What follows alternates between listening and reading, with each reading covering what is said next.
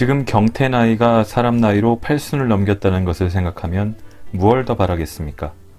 인생의 무게를 묵묵히 감당하다 원앙소리의 늙은 황소처럼 기억 속으로 사라지겠죠. 앞으로 딱 십 년만 같이 있어주길 바랍니다. 지티 사오일 디는 주민번호이고 그의 진짜 이름은 강경태입니다. 골라듣는 뉴스룸 책 읽는 시간 북적북적, 저는 심영구 기자입니다. 한 주 동안 또 안녕하셨습니까? 자, 언제까지 이렇게 좋은 날씨가 이어질까 싶을 정도로 햇살도 좋고 바람도 선선하고 나가 놀기 참 좋은 날입니다. 그래도 황금 연휴를 즐기시는 분들도 있겠지만 계속 일해야 되는 사람들도 많이 있죠.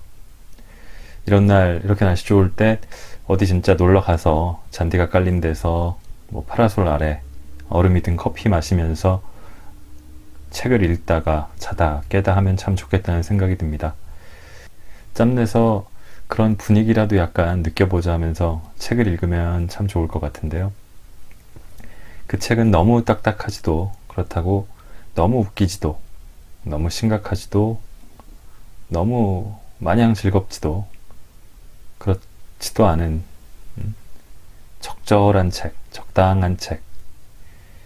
그런 책들 중에 하루키 산문집이 저는 그렇게 놀면서 읽기 되게 좋은 책이라고 생각을 했는데, 한국인 저자의 글 중에도, 책 중에도 당연히 그런 책들이 많이 있겠습니다.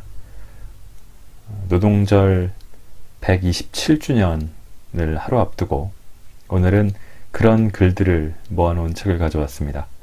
노동의 풍경과 삶의 향기를 담은 내 인생의 문장들 이라는 부제가 붙은 나는 천천히 울기 시작했다입니다. 자, 낭독을 허락해 주신 출판사 봄날의 책에 감사드립니다.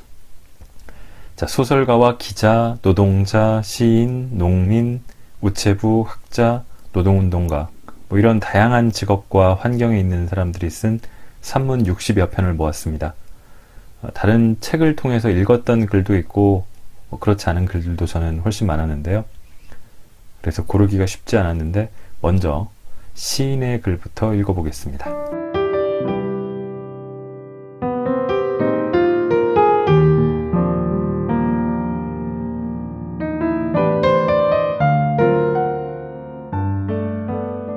선물이 되는 사람, 김소연. 현관문이 열리고 아이가 들어온다. 신발을 벗는 동시에 아이는 나를 부르기 시작한다. 나는 빨래를 개다 말고 현관문으로 걸어간다. 아이는 마루에 들어선 채로 두 팔을 벌리고 서 있다. 나도 두 팔을 벌리고 아이를 품에 안는다. 나무 같았죠.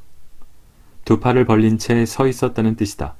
얼마간은 기다렸지만 오래는 아니었고 자기가 기다리는 역할을 할 수 있어서 기쁘다는 표현이다. 이렇게 안을 줄 아니까 나무보다 훨씬 멋지다고. 평소 목소리보다 서너 음계는 높인 목소리로 나는 아이를 응대한다. 아이는 이모의 맞장구를 마음에 들어한다. 뭐하고 있었어요? 나 기다리는 거 말고요.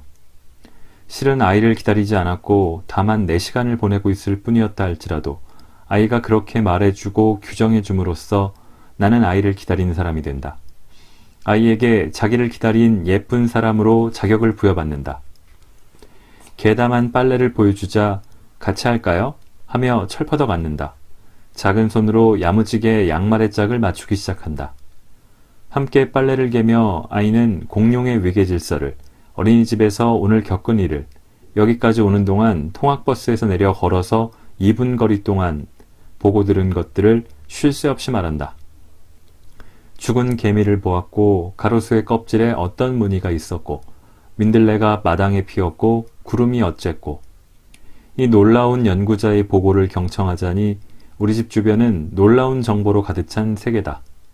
이 놀라운 발견자의 눈을 빌려 집 앞 골목을 집안에서 상상하자니 나는 아름다운 사건 사고가 끊이지 않는 동네에 살고 있다. 노트북에 이상이 생겨 서비스 센터에 찾아갔을 때다. 오전 시간이어서인지 대기실엔 주부들이 많았다. 그들의 절반이 리모컨이나 핸드폰을 고치러 왔는데 내부의 기계판이 녹슬거나 젖어서 고장이 난 경우였다. 아기가 자꾸 입에 넣고 빨아대서 침이 묻어 그렇게 되었다고 한다. 직원의 말에 따르면 거의 모든 집에서 리모컨은 그런 식으로 고장이 난다고 한다. 같은 시기에 거의 모든 아기들이 신기한 물건을 손수 입에 넣고 물어보고 빨아봄으로써 연구에 몰두한다고 생각하니 아이들의 능력이라는 게 신기하고 순일하다는 생각이 들었다. 마당에 핀 양귀비 꽃을 아이에게 보여주었다. 아이는 금세 꽃에게 바짝 다가간다. 그러다 깜짝 놀란다. 어? 이거 왜 움직여요? 바람이 불어서 꽃이 춤을 추는 중이라고 어른들의 상투적인 표현으로 내가 설명을 하자 아이는 환하게 웃으며 큰 목소리로 말한다. 바람이 좋아서 이래요? 바람이 분다는 것과 꽃이 춤춘다는 사이에 좋아서란 말이 매개가 되니 바람과 꽃에게 생기가 생기는 듯하다. 아이는 바람과 꽃을 사이좋게 매개하고선 양귀비처럼 흔들흔들 춤을 추고 있다. 내가 쳐다보며 웃자 나도 좋아서 이래요 라 한다. 바람 한 점과 꽃 하나의 리듬을 타고 그 순간을 마냥 즐기고만 있다. 함께 길을 걸었다. 내가 좋아요? 뜬금없이 내게 묻는다. 어떻게 알았느냐며 빙그레 웃는 내게 아이는 비밀을 알려주듯 설명한다. 나를 자꾸 쳐다보잖아요. 자꾸 쳐다보면 좋아하는 거예요. 아이와 놀아주기 위한 시간이 아이와 데이트를 하는 시간으로 변했다. 아이와 데이트를 하는 시간으로 변해가고 있었다. 나도 이모를 좋아해요. 이렇게 개처럼 걷고 있잖아요. 개걸음으로 나를 보며 걷는 아이를 따라 나도 개걸음을 한다. 우리는 마주본 채 개처럼 옆으로 걸어서 산책을 한다. 우리는 서로 좋아하는 사이라 기쁘다 말하는 내게 아이는 대답한다. 그럼 우리 친구할까요? 아이는 놀이터로 달려가 나에게 소방차가 되라고 한다. 이 잔디밭을 다 불이라 생각하고 어서 꺼보라고. 불은 빨강이야. 내가 어깃장을 놓자 아이는 아 뜨거! 아 뜨거! 폴짝폴짝 뛰면서 외친다. 이래도 이게 초록으로 보이냐고 나를 보며 자꾸 웃는다. 나는 빙그레 웃으며 아이와 함께 소방차 놀이를 실컷 한다. 어딘가 어색하고 우스꽝스러운 내 행동에 아이는 면밀한 코치 역할을 계속해준다. 우리의 하루가 가고 아이를 데리러 엄마가 찾아온다. 엄마의 손을 잡고 자기 집으로 돌아가는 아이에겐 이별의 절차 또한 거창하다.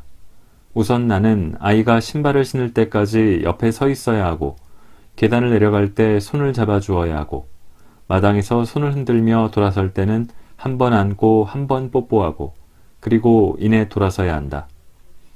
계단 앞에서 한 번 뒤를 돌아보아야 하고 계단을 다 올라가서 한 번 내려다보고 손을 흔들어야 하고 얼른 방에 들어가 창문을 열고 내려다보며 큰 소리로 잘가 라고 외치며 이름을 불러주어야 한다.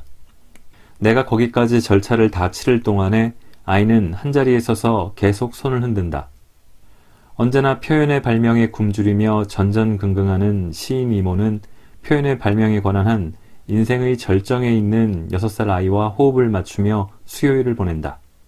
내게 이 아이는 사랑은 어떻게 확인하고 표현하는지를 알려주러 온 세상에서 가장 어린 남자다. 사람은 애초에 위대한 발명 능력과 위대한 공감 능력과 위대한 표현 능력을 지닌 존재라는 것을 나는 이 아이로 인해 짐작이 아닌 확신으로 받아들인다. 표현의 무능에 대한 고뇌를 아이와의 하루 동안 잠시 잊는다. 자, 김소연 시인의 이 글은 마음산책에서 나온 시옷의 세계라는 책에 실려있던 글입니다. 일주일에 하루 여섯 살짜리 아이를 봐주는데 시인이 아이로부터 많이 배우는 거죠. 표현의 참신함, 발명 능력, 관찰 능력, 표현 능력, 공감 능력 이런 거를 정말로 풍성하게 갖고 있는 아이들이 어른이 되면은 왜 이렇게 공감 능력도 떨어지고 표현력이나 발명 능력이나 전부 다 퇴보하는 걸까요? 자, 다음은 한 농부의 글을 읽겠습니다. 내 인생의 반려농기계 강광석. 오랜 세월 자신의 옆자리를 지켜준 사람을 인생의 반려자라 합니다. 노래가사처럼 비가 오나 눈이 오나 바람이 부나 변함없이 지켜주는 사람입니다. 요즘은 반려동물이라는 말이 유행입니다. 고양이나 개, 심지어 뱀이나 이구아나까지 사람과 한 방에서 생활합니다. 애완동물이라는 개념과는 약간 다른 개념인 것 같습니다. 장난감처럼 소일거리로 데리고 노는 대상이 아니고 삶을 나눈다라는 개념으로 발전했습니다. 삶을 나눈다는 건 생사고락을 같이 한다는 뜻일 테죠. 그런 의미라면 반려식물도 있겠습니다. 삼십 년 전에 구입한 소니 라디오를 지금도 끄떡없이 듣는 동네 어른이 계십니다. 삼십 년이 지난 몽블랑 만년필을 쓰고 있는 분도 계십니다. 중요한 문서에 이름이나 쓸 때 한 번씩 꺼내시는데 세월의 향기가 물씬 풍깁니다. 이런 물건이나 기계를 반려물건, 반려기계라 해도 좋겠습니다. 지티 사백오십일 디는 트랙터입니다. 천구백구십오 년에 태어났습니다. 금색깔 왕관 마크가 선명한 골드스타 제품입니다. 요즘 젊은이들은 금성이라는 회사를 잘 모르겠지만 농기계 회사 엘에스의 전신입니다. 그러니까 앞에 나온 지티는 골드스타 트랙터의 앞자리 영어를 줄여서 쓴 것이죠. 숫자 사백오십일은 성능과 제품 번호입니다. 앞에 사십오는 말 사십오 마리가 순식간에 힘을 쓸 때 나온다는 마력수고, 뒤에 일은 지티 사십오 마력 기종 중에서도 맨 먼저 나온 기계라는 뜻입니다. 마지막 D는 디젤 엔진이라는 의미고요. 금성 트랙터 사십오 마력 디젤 엔진 기종은 제일형 제품 이후에는 출시되지 않았습니다. 요즘 기계는 사십오 마력이라 하면 최대 출력이 사십오 마력인데 옛날 기계는 기본이 사십오 마력이고 조금 더 힘을 쓴다면 오십 마력을 넘겨버리는 숨겨둔 이 퍼센트를 가지고 있습니다. 그래서 우리 지티, 앞으로는 경태라고 부르겠습니다. 지티는 밖으로는 사십오라고 짐짓 자신을 낮추지만 논수렁에 빠진 다른 기종 사십 마력짜리를 너끈히 건져 올리고도 약간 코로 씩씩거리는 정도로 수고로움을 표시하고 마는 것입니다. 경태와의 만남은 십 년 전으로 거슬러 올라갑니다. 하우스 작물을 짓던 형님이 농사를 못하게 되자 트랙터를 줬습니다. 그게 인연의 시작입니다. 원래 하우스에서 쓰던 트랙터라 뚜껑이 처음부터 없었습니다. 한겨울에 작천에서 성전까지 찬바람 날리며 달려오는데 트랙터가 처음 생겼다는 기쁨에 추운지 몰랐습니다. 실은 아침에 트랙터를 가지러 갔는데 키가 없었습니다. 인근 농기계 가게에 갔더니 아무거나 집어주면서 웬만하면 맞을 것이라고 했습니다. 진짜 맞았습니다. 경태는 그런 놈입니다. 가리는 게 없고 어떤 형식에 얽매이지 않습니다. 그런데 아무리 스타트 모터를 돌려도 시동이 걸리지 않는 겁니다. 농기계 가게에 전화를 했습니다. 오전 열한 시가 되면 돌려보라는 무당 같은 말을 했습니다. 귀신같이 열한 시가 되어서야 시동이 걸렸습니다. 경태는 게으른 놈은 아니지만 추운 날씨에 무턱대고 일을 서두르는 놈도 아닙니다. 주인이 피곤하게 저녁까지 일할까봐 라이트도 없습니다. 냉각수 온도 계기판과 연료 계기판이 고장났습니다. 매일 직접 확인하라는 뜻이죠. 모든 것이 숫자로 표현되는 디지털 시대에 오직 눈으로 보고 그것만 믿으라고 강조하는 경태는 실사구시의 정신을 제대로 이해하는 실학파 농기계임이 분명합니다. 십 년 동안 자갈다락론을 수도 없이 갈았습니다. 당시 처음 가져왔던 로터리를 지금까지 쓰고 있습니다. 큰 기계가 들어가기 어려운 밭을 도맡아 갈았습니다. 해야 되는 일, 할 수 있는 일은 외면하지 않았습니다. 철 따라 엔진오일을 갈아주는 일 말고는 해준 것이 없어도 경태는 묵묵히 십 년을 성전면 영풍리 들판을 누벼왔습니다. 어른 키보다 큰 바퀴를 달고 달리는 백 마력짜리 트랙터를 보고도 부러운 눈치 한 번 없이 자신이 타고난 역량만큼만 최선을 다해 감당해왔습니다. 잔병치레가 없던 경태가 올해는 앓는 소리를 자주 합니다. 작년 가을에 산비탈밭을 올라가다 옆으로 넘어진 일이 사달인 것 같습니다. 사륜구동 연결핀이 끊어졌고 클러치 홈이 망가졌고 바퀴 베어링이 깨졌고 한 오 일 병원에 갔다 왔습니다. 더 단단해졌길 바라지만 지금 경태 나이가 사람 나이로 팔순을 넘겼다는 것을 생각하면 무얼 더 바라겠습니까? 인생의 무게를 묵묵히 감당하다 원앙 소리의 늙은 황소처럼 기억 속으로 사라지겠죠. 앞으로 딱 십 년만 같이 있어주길 바랍니다. 지티 사오일 디는 주민번호이고 그의 진짜 이름은 강경태입니다. 자, 요즘처럼 인공지능이 화두인 시대에 사물 인터넷들이 다 장착이 되고 음성 인식을 하고 핸드폰에 대고도 시리야 뭐 누구야 하고 부르기도 하죠.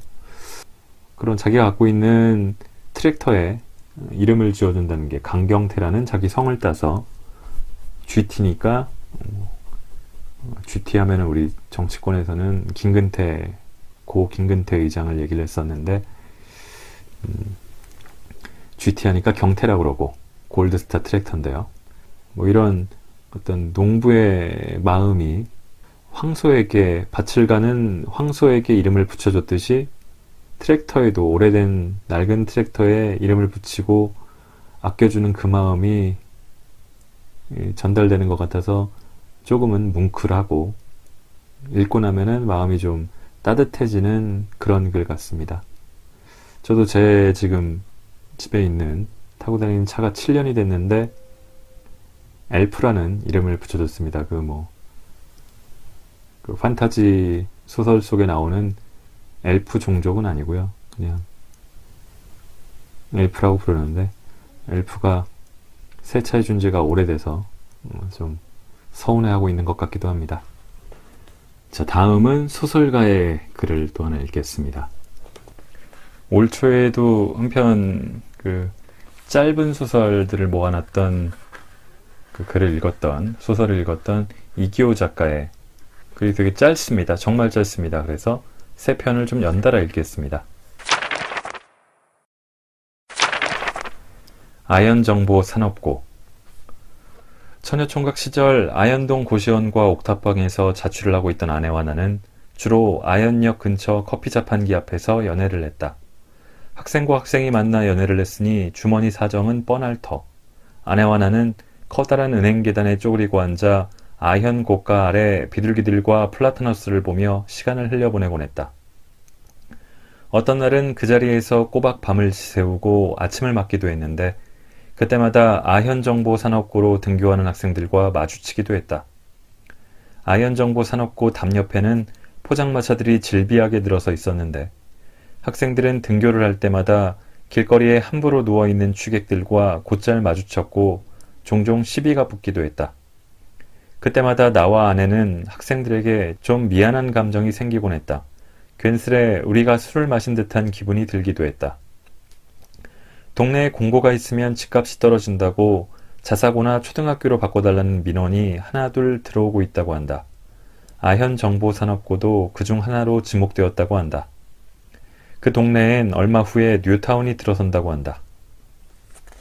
지금은 어쩐지 몰라도 예전엔 모두 가난한 연인이었던 사람들이 민원을 넣고 있다.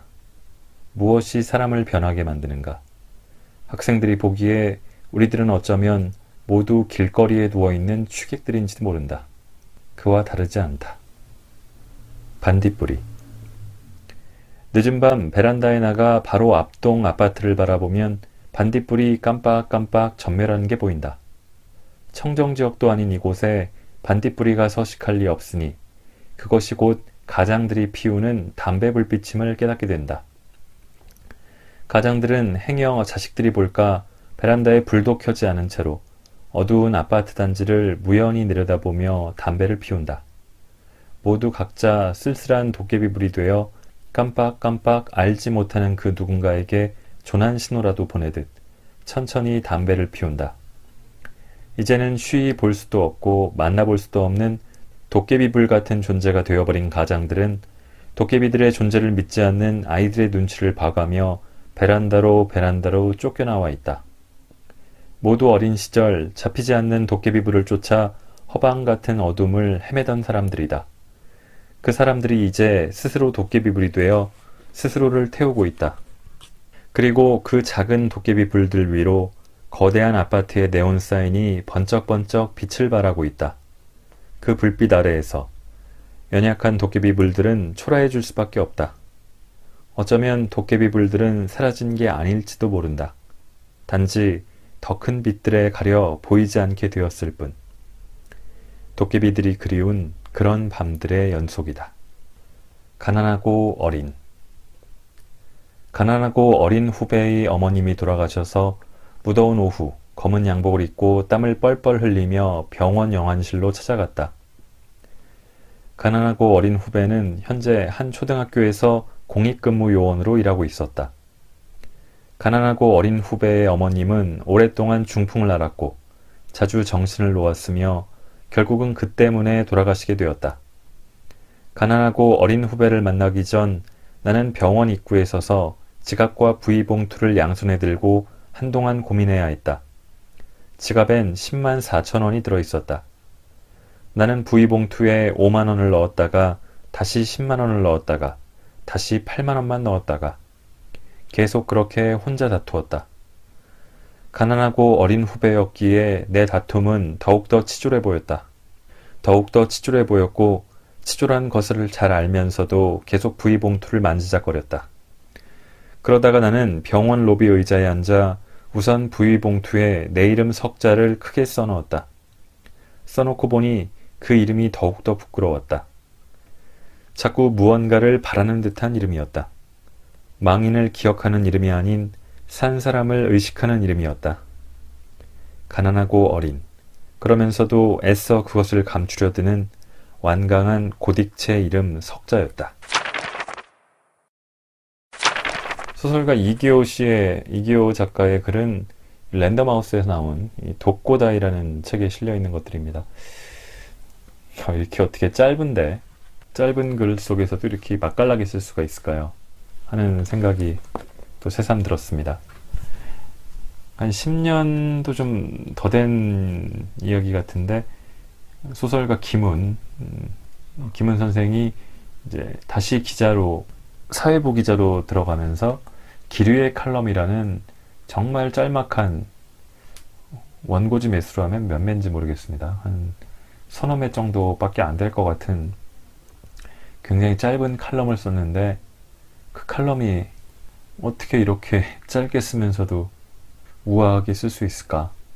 품격 있는 글을 쓸 수 있을까? 하면서 감탄했던 기억이 납니다. 예, 다음에는 르뽀 작가의 글을 또 읽겠습니다. 기억 속 집. 박수정.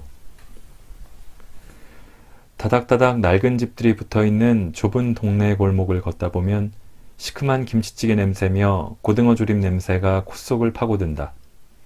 간이 딱 맞는 냄새, 진하기가 딱 맞는 냄새, 삶이 저래야 할 듯한. 냄새는 순간 기억하게 한다. 오래전에 살았던 집들을. 마루 밑에는 먼지 내려앉은 검은 남자 구두, 굽 높은 여자 비닐 구두, 운동화, 슬리퍼가 뒤집어져 있거나 포개져 있었다. 제대로 자기 자리를 잡고 짝을 맞춰 놓인 것은 없었다. 꽤 많은 신발들이었다. 신발들 위로 햇살 한 줄기가 쏟아졌다. 먼지가 움직이지 않고 그 안에 꼼짝없이 갇혔다. 그날은 바람도 없었고 들어가는 사람도 나오는 사람도 없었으며 소리도 없었다. 내 돈 내놔.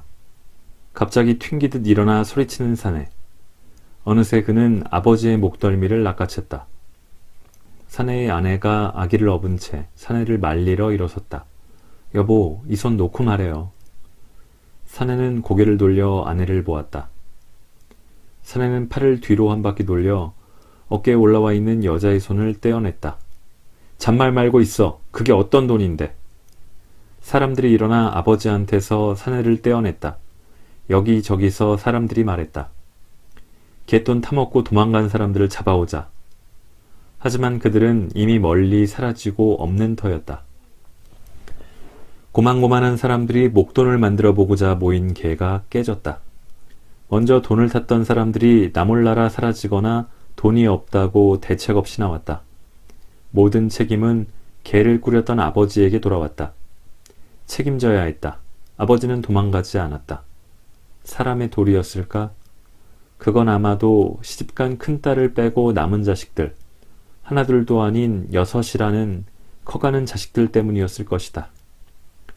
남의 눈에 눈물 나게 하면 자식들한테도 화가 있을 거라는 아버지와 어머니 두 분이 지닌 믿음이었을 것이다. 쓸만한 가구가 있었던 건 아니다. 있으나 마나했던, 딱 열 달 동안 좁은 방구석을 차지했던 피아노. 누군가 빚 대신 가져다 놓은 소리나지 않는 구식 전축과 금성 냉장고. 동네 사람들의 탈숙이었던 대한전선 세탁기, 벗겨진 서랍장. 그 위로 어른 손가락 두 개만한 분홍색 직사각형 딱지가 하나씩 하나씩 붙었다. 딱지를 떼면 큰일 난다는 집달리가 던진 말 한마디가 우리들 가슴에 떼어낼 수 없는 딱지처럼 달라붙었다. 만질 수 없었다. 이제 그 물건들은 우리 게 아니었다. 아버지가 경기도로 올라와 몇 년간 월세방에서 살면서 장사에 모은 돈으로 직접 만들었다는 대문 없는 집도 우리 집이 아니었다. 집과 물건을 처분해 빚잔치를 하였다. 꿔준 돈, 받을 돈은 받지 못했다. 돈 받으러 가보면 이해하지 못할 상황도 아니었다. 병들어 구들장을 등에 진 사단합 아저씨. 얼굴 한가득 버짐꽃을 피운 아이들이 주렁주렁 달린 사람. 암에 걸려 부을 대로 부은 몸으로 죽을 날만 기다리는 아주머니. 번번이 어머니와 아버지는 맨손으로 돌아오셨다. 아버지, 할머니를 그 집에 모셔다가 누워있게 하세요. 돈 줄 때까지는 못 나간다고 아버지가 들어가 앉으세요. 일주일 동안 아기 둘을 데리고 와 먹고 자면서 돈 달라고 했던 젊은 부부 생각이 났던가 나는 큰 소리로 우리도 그렇게 해서라도 돈을 받아내자고 했다. 그 집 내 식구에게 작은 방을 내주고 온 식구가 한 방에 끼어자야 했던 일곱 날은 쉽게 눈 감을 수 없는 밤들이었다. 떠나야 했다. 남은 게 없었다. 새로 시작하는 수밖에. 선택할 길이 따로 없었다. 삶이 우리 등을 자꾸 떠밀었다. 어디로든 떠나야 했다. 일요일이었다. 언덕 위에 있는 교회에 갔다 오니 어느새 짐이라고 할 수도 없는 짐이 다 꾸려져 떠나고 없었다. 아버지만이 나를 기다리고 계셨다. 백사십칠 번 버스 타고 증산시장에서 내려라. 증산국민학교 뒤편으로 올라가면 이 층 건물에 하얀색 페인트 칠을 한 집이 있을 거야. 거기 이 층 맨 끝이야. 손바닥에 길을 그려가며 이사갈 집 길을 가르쳐주는 아버지의 손이 덜덜 떨렸다. 늑막염으로 병원에서 고생하신 지 그리 오래되지 않았기 때문이었을까? 어쩌면 젊은 날 망한 집을 일으키는 데에 걸린 이십여 년이라는 세월을 다시 시작해야 하는 막막함이 아버지의 손을 떨리게 만들었는지도. 아버지 얼굴을 쳐다볼 수 없었다. 속없이 교회에 다녀온 내가 미웠다. 태어나 십오 년을 살면서 함께 자란 친구들을 버리지 못하고 이 동네에 줬던 마음을 수습하지 못한 내가 미웠다. 이날도 바람 한 점 없이 햇빛만 쏟아졌다. 차마 고개를 들어 바라볼 수 없을 정도로 햇빛은 눈부셨다. 이사간 집은 쉽게 찾았다. 집은 산에 붙어 있었다. 집 앞으로 넓은 공터가 있었다. 한 아이가 고무 타이어를 팔에 끼고 다리를 질질 끌며 놀았다. 비쩍 마른 몸, 떼꾹 흐르는 얼굴. 나중에 알고 보니 주인집 아들이었다. 일 층과 이 층, 유리 달린 나무문이 나란히 있었다. 우리 집으로 올라갔다. 방 하나에 딸린 부엌은 간신히 한 사람이 몸을 펼 정도였다. 낮은 천장 아래 책상 하나, 서랍장 하나, 버리지 못하고 가져온 몇십 년째 쓰는 나무 찬장 하나. 이게 살림의 전부였다. 가난은 식구들을 헤어져 살게 했다. 아홉 식구가 함께 살만한 공간을 얻을 형편이 안 되었기 때문이다. 증산동, 일명 고시아파트. 말이 좋아 아파트지 난 나중에 그 집이 닭장집이라는 걸 알았다. 고시 아파트에서는 부모님과 막내 오빠, 셋째 언니, 나 이렇게 다섯 식구가 살았다. 할머니, 큰오빠, 둘째 오빠, 둘째 언니는 둘째 언니가 다니는 경기도 파주군 지산읍 운정면에 있는 국민학교 사택으로 들어갔다. 큰오빠는 방위를 받았고 둘째 오빠는 혼자 일을 해보겠다고 알아보러 다니고 그래서 우리 집 살림은 교사인 둘째 언니 월급으로 꾸려졌다. 쉰다섯을 넘긴 어머니는 파출부 일을 나가셨다. 어느 택시회사 사장집이라고 했다. 어머니는 그 집 식구들 속옷 빨래와 닦아도 닦아도 끝이 없는 운동장 같은 집 청소로 하루를 시작하고 하루를 마치셨다. 건강이 안 좋은 아버지는 연탄값을 아끼려고 뒷산에서 나무를 해오거나 술을 마시며 하루를 보내셨다. 이십여 가구가 사는 고시 아파트 사람들은 다 형편이 고만고만했다. 보통 자식들 두세 명과 부부가 살았다. 식구가 좀 많은 집 같으면, 그리고 그나마 돈이 좀 여유가 있는 집이면 방 두 개를 얻어서 살았다. 그렇게 많은 사람들이 한 건물에 산다 해도 기껏해야 옆집 몇 가구와만 알고 지내는 형편이었다. 아침 일찍 공장으로 파출부로 일을 나가는 여자들. 그이들 얼굴은 늘 깨끗하게 화장이 돼 있었다. 촌스럽지 않았다. 맑고 화사했다. 부지런함이 자식들을 먹이고 입히고 공부시켰다. 아, 아들이 국가대표 축구선수가 되기를 꿈꿨던 옆집 장씨 아주머니는 그 꿈을 이뤘을까? 어느 날 같은 반 친구가 만화책을 빌려준다고 동네 버스 정류장에서 만나자고 했다. 만화책만 받아들고 올 생각이었는데 친구가 말한다. 야, 우리 너희 집에 놀러가자. 우리 집 다음에 가자. 치우지도 않아서 집이 지저분해. 볼 것도 없어. 당황한 내 입술은 할 말을 찾기에 바빴다. 그 친구는 막무가내로 가보자고 했다. 말이 통하지 않았다. 아니, 나는 솔직히 데리고 가고 싶지 않다고, 우리 집을 보여주고 싶지 않다고 말할 수 없었다. 어쩔 수 없었다. 그 아이를 데리고 집으로 올라오는 길, 머리와 마음이 복잡했다. 왜 쓸데없이 만화책을 빌린다고 했을까? 유리가 떨어져 비닐로 막아놓은 문을 열쇠로 따고 들어갔다. 다 보이고 나니 후회와 자책이 멈추었다. 그때 내가 진정 부끄러워해야 할 것은 무엇이었을까? 아버지께서 주신 십 원짜리 동전 열 개. 어느 일요일 내 손에 있던 전재산이다. 그 십 원짜리 동전 열 개를 받으면서도 난 아버지께 미안했다. 친구에게 공중전화로 전화 한 통하고 남은 돈은 쓸 데가 없었다. 다 사가 무너지기 일보 직전인 철대 난간에 널어놓은 빨래를 거두면서 하나둘 켜지기 시작하는 바깥 세상 불빛들을 쳐다보았다. 언뜻 머릿속으로 언젠가 텔레비전에서 본 영화의 베네치아 거리 풍경이 떠올랐다. 고시 아파트를 베네치아에 있는 어떤 아파트라고 생각하니 그런대로 멋있었다. 밤이 더 깊어오면 낮에 보였던 산 아래 부와 산 위 가난이 드러나지 않았다.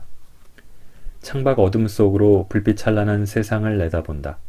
제일 높은 곳에 있는 우리 집에서 내려다보는 어둠 속 세상은 그나마 좀 평등해 보였다. 이사온 뒤로도 남은 빚이 있어서 가끔씩 빚쟁이들이 찾아오곤 하였다. 산에 붙은 집이라 밤이면 무척 캄캄했다. 그 밤에 연주 엄마 아빠가 왔다. 연주는 나보다 한 살 아래인 여자아이인데 그의 부모가 우리 부모를 원수같이 생각하지 않고 환히 웃으며 만날 수 있던 때, 손톱만한 소꿉장난감, 커피잔 세트를 집으로 가져온 적이 있다. 난 처음 보는 그 물건이 무척 신기했다. 언니와 나는 문 밖에 있었다. 갑자기 방 안에서 험악한 소리가 나더니 어느새 연주 아버지가 손에 부엌칼을 쥐었다. 도대체 저 칼은 어쩌자고 저 사람 손에 쥐어져 있는가? 저 사람은 칼을 가지고 무엇을 하려고 하는가? 무엇을 할 수 있을까? 언니와 나는 황급히 집을 나와 파출소로 달려갔다. 국민학교 때 동네 산에 떨어진 삐라를 주워 파출소에 갖다 준 것 말고는 파출소에 가본 적이 없었다. 뭐라고 말해야 할까? 과연 우리 입이 떨어질까 싶게 언니와 나는 덜덜 떨었다. 유리문을 밀치고 들어갔다. 어째서 왔느냐? 저희 집에서 싸움이 나서요. 칼을 들고. 같이 좀 가주세요. 지금 우리 아버지가. 경찰 한 사람이 따라 나섰다. 어두운 골목길을 올라가면서 나는 어쩌자고 파출소를 찾아갔던가 후회했다. 언니도 나와 같았을 것이다. 나쁜 사람. 싸움 얘기를 물어보면서 그 경찰은 재미있다는 듯 빙긋이 웃었다. 이미 늙고 힘없는 아버지는 그 칼날 아래 잡혀있는데 지금 경찰은, 그 칼날 아래에서 우리 아버지를 구해줄 것이라 믿었던 경찰은 웃는 게 아닌가. 즐거운 표정으로. 아, 다시는 경찰의 도움을 청하지 않으리라 마음먹었다. 이 년쯤 시간이 지나 다시 떠나야 했다. 갈 곳이 마땅치 않아도 떠나야 했다. 고시 아파트를 헐고 빌라를 짓는다고 했다. 물론 주인이 짓는 것은 아니다. 그는 적당한 가격에 집을 팔 뿐이었다. 이십여 가구 중 우리만 빼고 다른 집은 다 살 곳을 찾아 떠났다.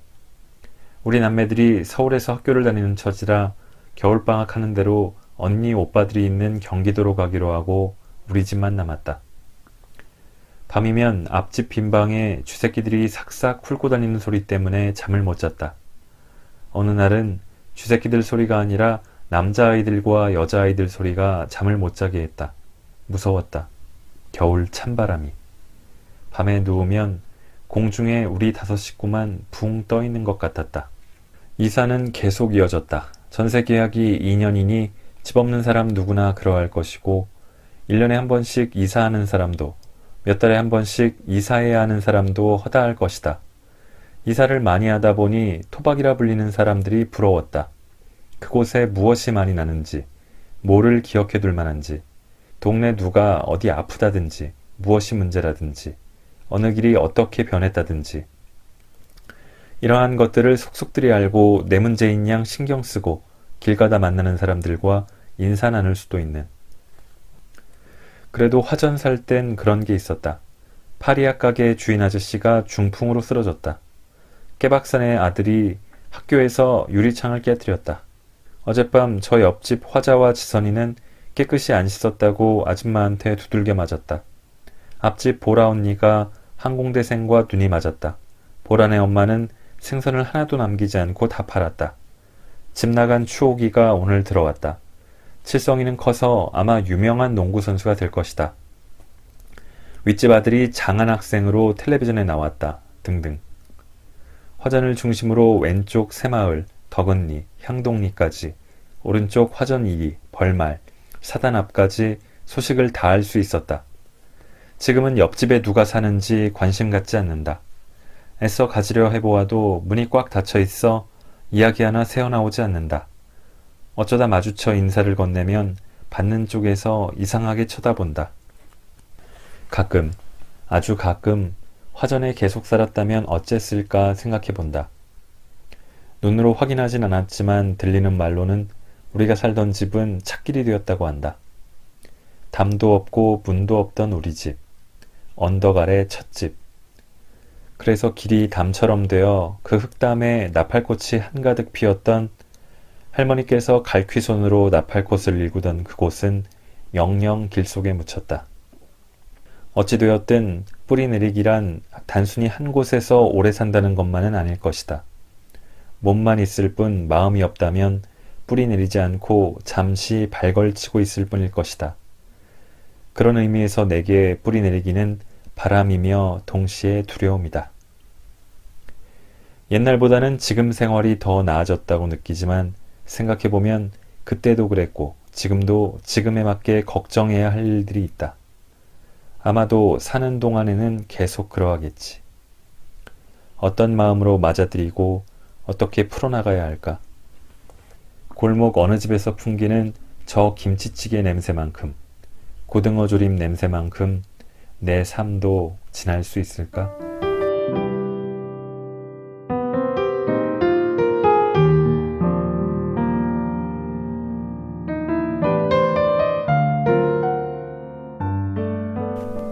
글은 집이라는 제목의 마음 산책에서 나왔던 책에 실려있던 글입니다.